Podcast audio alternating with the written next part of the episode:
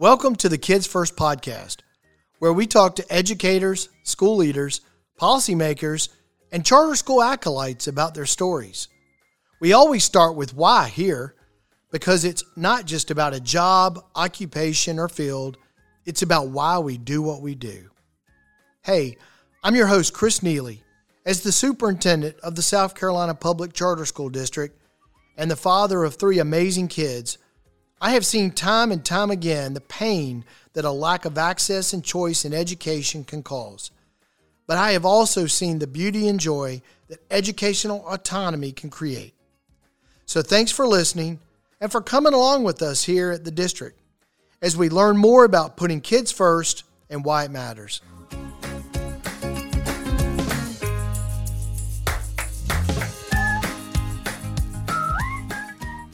Welcome back, friends. Welcome to the Kids First podcast. It's great to be with you again. And this week, we've got an exciting guest. We've got a good friend of mine that's been a movement maker in South Carolina when it comes to school choice and charter schools. Please welcome the superintendent of the Charter Institute at Erskine, Cameron Runyan. Cameron, welcome to the Kids First podcast. Thanks, Chris. It's great to be here with you today. It's good to be with you too. You know, you and I have a really interesting story. We first met about five years ago. Uh, I was a former school leader at a charter school up in Greenville. I served as an advisor to the South Carolina Public Charter School District. And it was at that time when I first met you, and, and you were creating and really growing a brand new charter district in South Carolina, the Charter Institute at Erskine. You were doing something really innovative. You were very, you're an entrepreneur you're a business guy, so you think differently. Like me, you're not a traditional educator. We come from very similar backgrounds coming from the business world. But we met then, but at that time, the Charter Institute at Erskine and the South Carolina Public Charter School District weren't exactly uh, getting along real well. Um, for some reason back then, you know, competition, people felt threatened by that. Um, you and I both believe that competition actually just makes us better. But when I was named the superintendent of the South Carolina Public Charter School District back in 2020, the first thing you did was you reached out to me. Uh, we broke bread together at the Kingsman over in Cayce here in, in Columbia, South Carolina. And you said, look, let's let's let's see how we can work together. And you presented to me uh, what became the foundation for a memorandum of agreement where the two districts would come together in partnership to put kids first. So I, I want you to talk a little bit about kind of your perspective of the the lead up to that that lunch and learn, where we then grew and developed together with these two districts. Just an amazing movement. It, it really has been, Chris, and thank you again for having me. Um, you know, I think to really explain it, you really for me you have to go back to the sort of beginning of the journey for me, which which went some years prior to um, that season when we had an opportunity to come together you know, I grew up in a small rural community in South Carolina and really got to see firsthand, except for a few families, what the dearth of educational opportunities were like in those parts of the state. And so, uh, increasingly, as as I lived longer and I had my own children, I really began to feel a burden to do something about that need, to address that need. And so, that's what ultimately led me to explore the possibility of starting charter schools to reach in to reach into communities and to give every child in those communities an opportunity to achieve their God given potential. And, and I didn't believe, and I still don't believe, uh, that we're there yet. I don't think we've uh, arrived at that point where every kid who wants to has the opportunity to achieve their God given potential. Um, but I knew you had to start somewhere. And so I wanted to start by opening charter schools specifically. And, and that's where I first came into a relationship with the public charter school district. And as those of you who know the story know, uh, produced an application to the public charter school district. Uh, it was denied by the public charter school district. And that was the moment, the inflection point that really led to the creation of the Charter Institute at Erskine because even though the application was denied and, and it was a difficult day to be honest, it was um, you know Well you put a lot of put a lot of effort and, and thoughts and dreams behind the idea of a school. Right. So it it was a it was a hard day. Um, but looking back, you see that you know things happen for a reason, and there really are no accidents or coincidences That's in right. life. And so the need had not changed. There were still children that didn't have the opportunity. You know, our application had been denied, but it didn't change the reality of the need still existed. So that's how the Charter Institute was birthed shortly after that. And of course, that you know the, the public charter school district at that time was the only statewide charter authorizer, and all of a sudden, you know, there's this new upstart uh, showing yep, up uh, yep. with these you know grand ideas, and that created a really challenging season uh, because you know you end up sometimes in schools whether they should or shouldn't is, is you know, we can debate that, but there's a natural inclination to sort of play mom against dad sometimes. And so yep.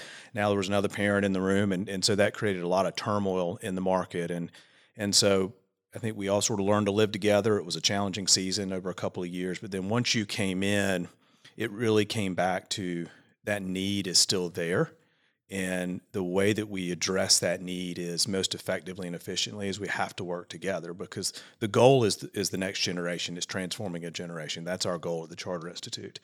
And so if the goal is the most valuable thing, then we need to make sure that we're working together collaboratively and collectively so that we're able to achieve that goal of, of transforming a generation to the end that every child has the opportunity to achieve their God-given potential. So that for me was was sort of my journey, and it's certainly been a delight uh, working with this district and, and, the relationship to see that pivot that happened. And um, you know, we we remind our, our staff and our teams, and I remind my own family, you know, in life, you know, you're going to go through seasons where there's conflict, and you're going to go through seasons where there's peace. It's it's very important during your seasons of conflict uh, to remember that oftentimes the people that you were organizations that you were once in conflict with, you, you may be co-laborers uh, at some point in the future. So always value those relationships, value the individuals in, their own humanity as individuals, uh, despite the issues that we may be fighting over in a given day. And don't lose sight of the fact that those relationships ultimately are important. And I think that's what we were able to do together is yeah. to really focus back on that relationship in response to the need of South Carolina. Yeah, and you and I also just share very similar philosophies you know, family is is is priority number one with God. Uh, we care a lot about our country and we care about our communities, and we both believe that if we can give every child an opportunity for a high quality education, it's going to open a lot of opportunity for them in, in, in America and and whatever they choose to do, whether it's serving our country, whether it's starting a business, or maybe even being a superintendent or a, or a teacher giving children hope. And there's so many children in our state who, quite frankly, still don't have a choice. And so, you know, I think us going through this journey together and creating new high performing charter schools that give those children that choice, give parents an option, um, I think it's going to transform our state. Now, you and I both are free market people. And so when I look at the problem that occurred when you applied for a for a charter, with the South Carolina Public Charter School District and, and then were denied, you know, that was market failure. But out of market failure comes other opportunities. And so, being the entrepreneur that you are, you said, well, there's going to be another way that we can figure this out. And you did that. And you've done it very successfully at the Charter, Charter Institute at Erskine. And it's been great to, to watch you and your journey. And of course, your strong leadership over there and the team and the culture that you've built and I've I've been trying to do the same thing here. Is you know rebuild the culture, uh, build a, a strong team that views all of our schools as customers, provide a high level of support, and so you know we're real focused on that. And I know you care a lot about supports and being a value add and and not taken away from from our schools so they can focus in the classroom on the most important thing and that is the kids.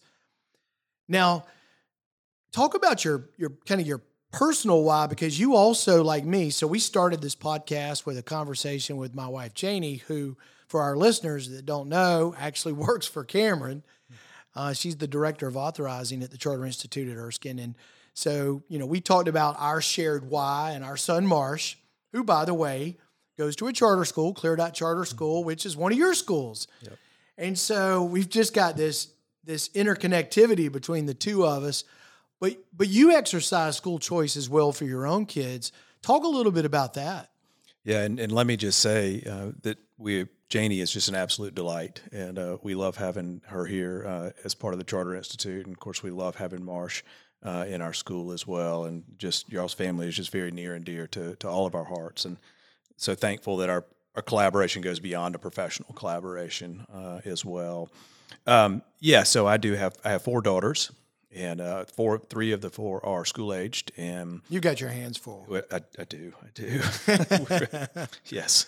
Um, marriage season is going to be really interesting in a few Yeah. years, oh, but. yeah. Uh, For the pocketbook, too. Yes, and we're waiting for them to start dating. That's going to be a lot of fun too, I'm sure. But um, very pretty girls at that, so it'll be an interesting season. But I was in a uh, had my oldest daughter in a traditional uh, school program in Richland. One um, that program was not meeting the needs uh, of our family, both from an academic standpoint and, frank, frankly, candidly, from a cultural standpoint uh, as well. I, I didn't feel like that what was happening in that school building fit with the the cultural values of, of our family and the things that we value as a family.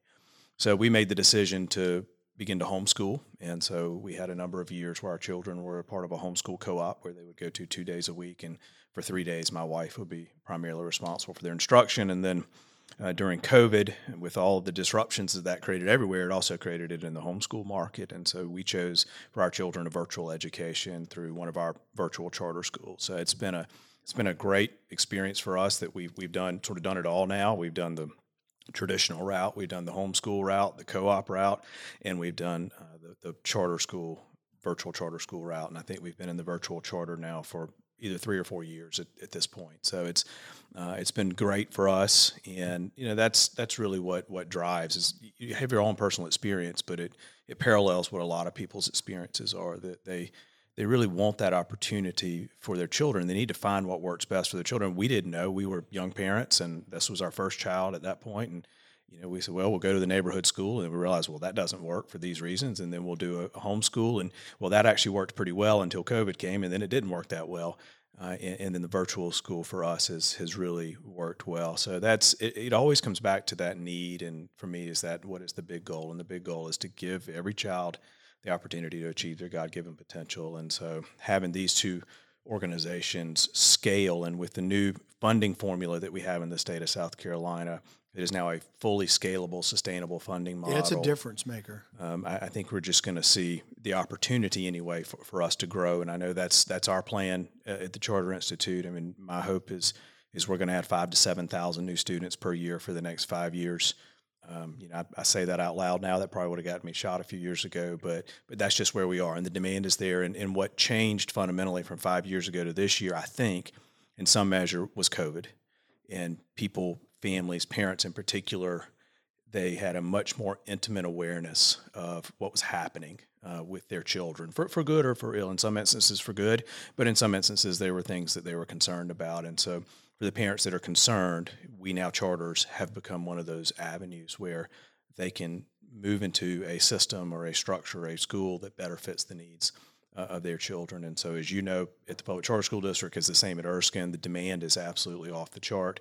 Um, we've got a school we're going to open in the fall that has 2,000 student slots. We already have 6,000 signed up to get in, and that's in a high performing traditional district. So the demand is out there. People or parents are aware, they're awake uh, now, and they're looking for that opportunity because their most valuable asset, their most valuable thing that they have are their children. And they want to give the best opportunity they can for them, and that's what we're doing. We're giving them that opportunity. Well, and they only get one shot. Yeah. I mean, you just can't afford to take too much risk with your own children. I mean, it's like we've got to find the right program that's going to meet their needs, where they're going to thrive and grow. And whether that's a virtual school, charter school like like your girls attend, or whether it's a brick and mortar like Clear Dot where Marsh goes, you've got to find that right mix. I mean, all, I've got three kids. Every one of my children learn differently. Well, that's no different than any other family in South Carolina. Yep. And so whether it's you know and look it could be the traditional school down the street might be the best fit. Maybe there's a program there that where that child will thrive. I just know for you and me you know we live in the city of columbia it wasn't working and so we both needed something different. And and thank goodness for charter schools but again i go back to there's so many kids in our state. We talk often cameron about the corridor. Uh, unfortunately we call it the corridor of shame. You and i both refer to it as the corridor of opportunity all those kids along the, the corridor who are in low performing schools and they have no way out. They can't afford a private school if there's even a private school close by. There are not many charter schools because you and I are trying to figure that piece out because it, it is tough because charter schools don't get money for facilities. We don't get money for transportation. So we have to be very creative about how we do that. Talk a little bit about some of the challenges we have, but the opportunities you think we have working together to really transform charter schools and education in our state. Yeah, it is. Uh, there are parts of the state, and again, this was my burden getting into this was to reach into, you know, not necessarily, although we do have a lot of schools in in the areas that that have pretty good educational opportunities already, but really to reach in the areas that didn't. Um, and so, one of the neat things about the Charter Institute, I would say, and some some challenges that will come with that, is that we now have students in every single zip code in the in the state of South Carolina, which is sort of unique, and that is really because of our virtual footprint. And so we we do see that opportunity in certain areas where we're able to provide a virtual option. But as you know, the the communication infrastructure, namely high speed internet, uh, is lacking in some parts of the state, and so that that's a you know that's an issue that we have to contend with as well. And I think why you don't have perhaps as broad of a proliferation into the I ninety five corridor and other areas of virtual education. The the other limiting factor with a virtual school re- reaching into those communities is that virtual education, and I speak as a parent, is really tough. It's very tough on parents. It's it requires a lot of self discipline and motivation and structure on the part of students. It just doesn't work for everyone. And even with a stay at home mom in my household, you know, who who basically puts eight to ten hours a day into it's a full time job. It is providing support for them.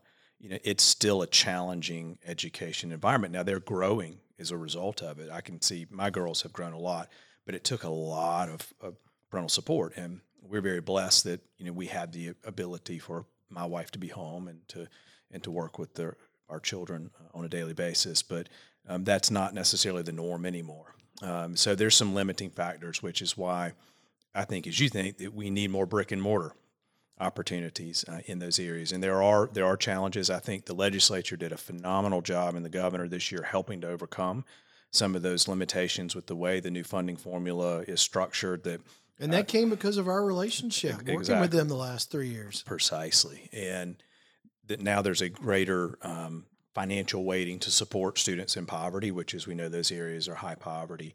Uh, so we, we have some projects we're, we're working trying to figure it out. Uh, we have a, a, project going up in Orangeburg right now, a school that, that we're working and actually. That one's real exciting. Yeah, we're helping to incubate that one. Uh, but I think that's the kind of thing that we're going to have to do as authorizers more and more in the rural areas because they, they don't have, in some areas, they don't have, I'll just call it the bench you know that a, that a Greenville County might have a, an area with a lot of commerce and, and and a lot of educational opportunities. I mean, these communities, some of them, and I'm not speaking of anyone specifically, but you know, some of them candidly have been hollowed out uh, over a number of years, and so we as these organizations, I think, have the opportunity because we have expertise we have staff. We know how to build teams. We know what's needed. We work with a lot of schools. We know what works. We know what doesn't work, frankly. We don't have to reinvent the wheel. So I think working together, we have the opportunity to help bring some of that, at least intellectual infrastructure, you know, into those communities and, and help places, you know, like the I-95 corridor and, and other areas to begin to build those brick and mortar operations. And, and once you once you start to get them up out of the ground and you start to get students into those buildings, that's where you start to get the generational transformation effect. Because if you, you put a good charter school in a rural community in South Carolina, um, it's only a few years before you're going to start to turn out graduates. And, and so yep. and so now you begin to rebuild from the ground up uh, the community and it's teaching not just I think academics but so many places in South Carolina the students the families the children they have to learn how to how to live well again. They have to have to be taught the principles of what does it mean to be a responsible, capable employee. What does it mean to be a responsible, capable American? What does it mean to be under a higher authority?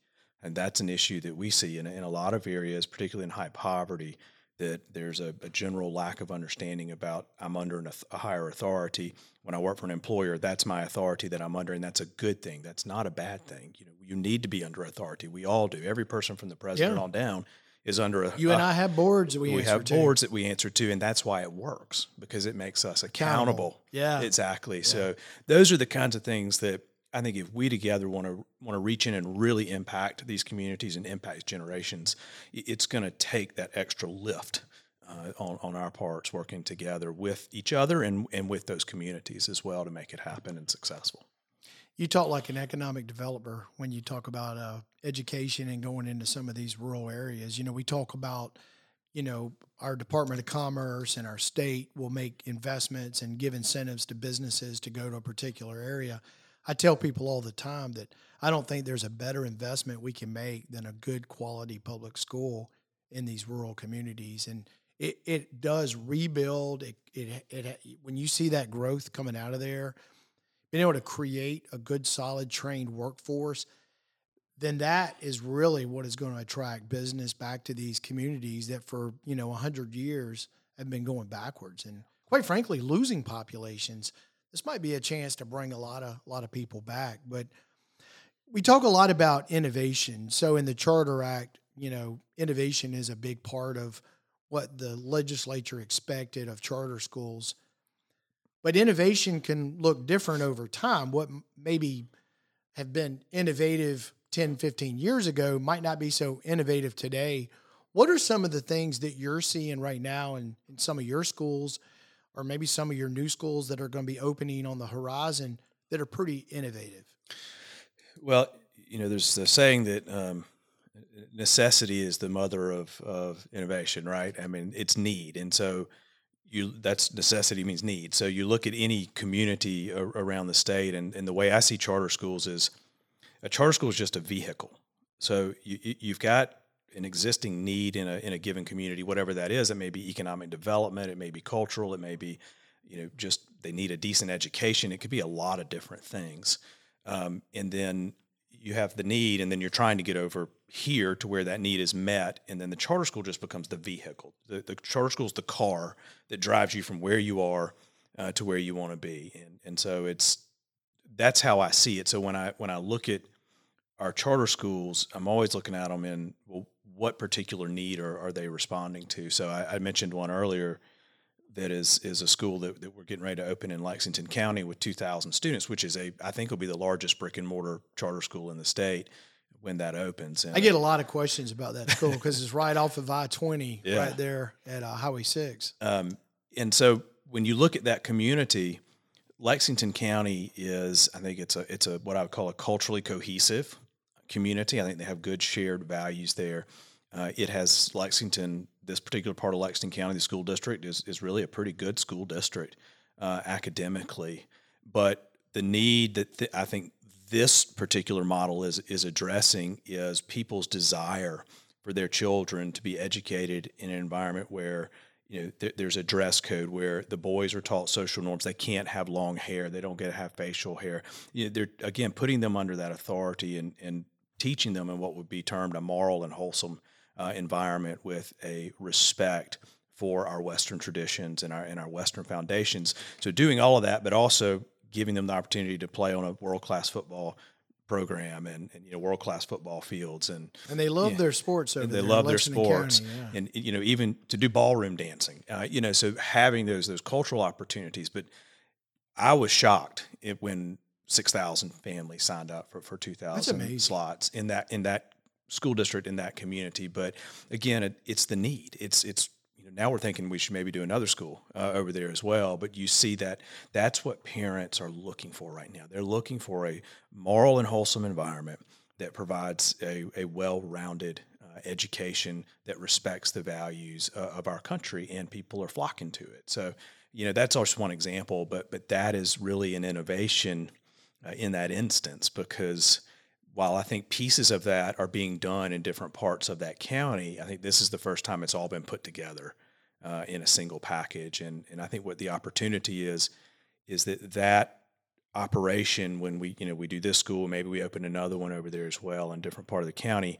It's going to I think show the traditional, the local district, you know what kind of opportunities are there for them to meet the needs of, of their families as well. And so our hope is is that we will be able to leverage these operations to positively impact the traditional districts and the and the well, other that students was as well. that was the intent of the law was actually to give our traditional districts an opportunity to learn how when you remove a lot of the the barriers, the the bureaucracy, the red tape, you give schools more autonomy, you give teachers more autonomy in the classroom, that with innovation and the right curriculum and the right values, that could be transferred over to the traditional district from the learning of the charter school. I mean, that was the whole intent. It was not for charter schools to come in and put other schools out of business. That's not what we're trying to do here. We're actually trying to make all of us better so parents just have a lot of great choices for their kids. And on that note, you know, you and I know the Charter Act in South Carolina very well. In, at the very beginning of the Charter Act is the purpose. And under the purpose, there's seven points. And in the last point, there's a specific line about the purpose of charter schools is to help close the achievement gap for special populations. Talk about how important that is. It, it really is important because, you know, in the, the, the motto of South Carolina is "While I breathe, I hope." Right, and and I think that's the spirit of South Carolina that that we believe that there should be hope and opportunity for everybody regardless of, of your circumstances. Uh, put another way, we believe in equality of opportunity. We don't believe in equality of outcomes, but we do believe in equality of opportunity and, and making sure that every child has that opportunity, regardless of whatever the, the circumstances are uh, their their family, their their parentage, the whatever situation may be going on in their lives, because that child is a unique individual and in, in my worldview says that child is a u- unique individual made in the image of God and has uh, value. Amen to that. On just because of that, the, the imago Dei is imprinted on that child, and so I think it is, is incumbent upon us to, to ensure that as best we can that we create opportunity for for every child, and it, it doesn't matter. There's not one child in the eyes of God. There's not one child that's more valuable than another. There's just not. That's not how it works. That's not reality. Um, and I you know, we can certainly admit that you know historically, not just in America, but in all over the world. I mean, that's the natural way that people tend to segment themselves. Um, but I think is is people who see the world the way that we do and have our values and have our traditional Western values in particular, um, that we need to embody what those Western values, those Western traditions uh, mean and represent, and and we can we reflect that we show that into the culture. And one of the ways that we do that is by working and laboring. You know for us right now it's in places like orangeburg uh, to, to create opportunity in a place like that or or a you know inner city school like clear dot um, that has a, a, very diverse population of students. And so we um, that that's got to be just an emphasis point of, of what we're trying to do. It it would be very easy for us to go into certain communities and open charter schools and, and, and, you know they'll all be you know nationally recognized schools uh, of excellence of some form or another. Um, and we maybe look really good on paper but are we having an impact on a true generation of students if we're doing that? And i love that. I, lo- I love that it's that's really what it's all about so as we start to conclude the podcast today I, i've got one last question for you so we've got a lot of a lot of friends, charter school advocates, school choice parents, teachers, school leaders, and so forth that are listening. But we also have some people that are some critics. They uh, are not big fans of school choice, maybe not a big fan of charter schools. You and I both know there's a lot of myths out there about charter schools that are just not true. We're public. We accept every child. You know, we're we're not private. Uh, there's no cost or tuition. But I want you to give me your elevator pitch. So you're on an elevator with somebody and they find out you're the superintendent of the Charter Institute at, at Erskine. And they really are a little suspect about this charter school thing. What is your pitch to them? Why charters? Well, I, I don't know that I have an elevator pitch per se for why charters, but but I will appeal to a principle, and that principle is is that the state of South Carolina local communities, me as a taxpayer, you as a taxpayer, we're investing significant resources not into buildings, not into bureaucracies, not into systems. No, we're investing significant resources into children. The money that we as a state, as a community, as individuals pay in, in, in taxes or in other donations that we make, again, is supposed to be for a child. At the end of the day, that's the prize. That's what really matters. It's that individual, that child, that if we're not making that investment for them, nobody else is going to make it for them. So philosophically, that's how I see the resources that are invested. And I think it really usually the, the rub comes down to the resources, right? I mean, let's right. be honest, yeah, it's about money. Absolutely. Um, that money belongs to that child. That money belongs yep. to that family. It doesn't belong to the government.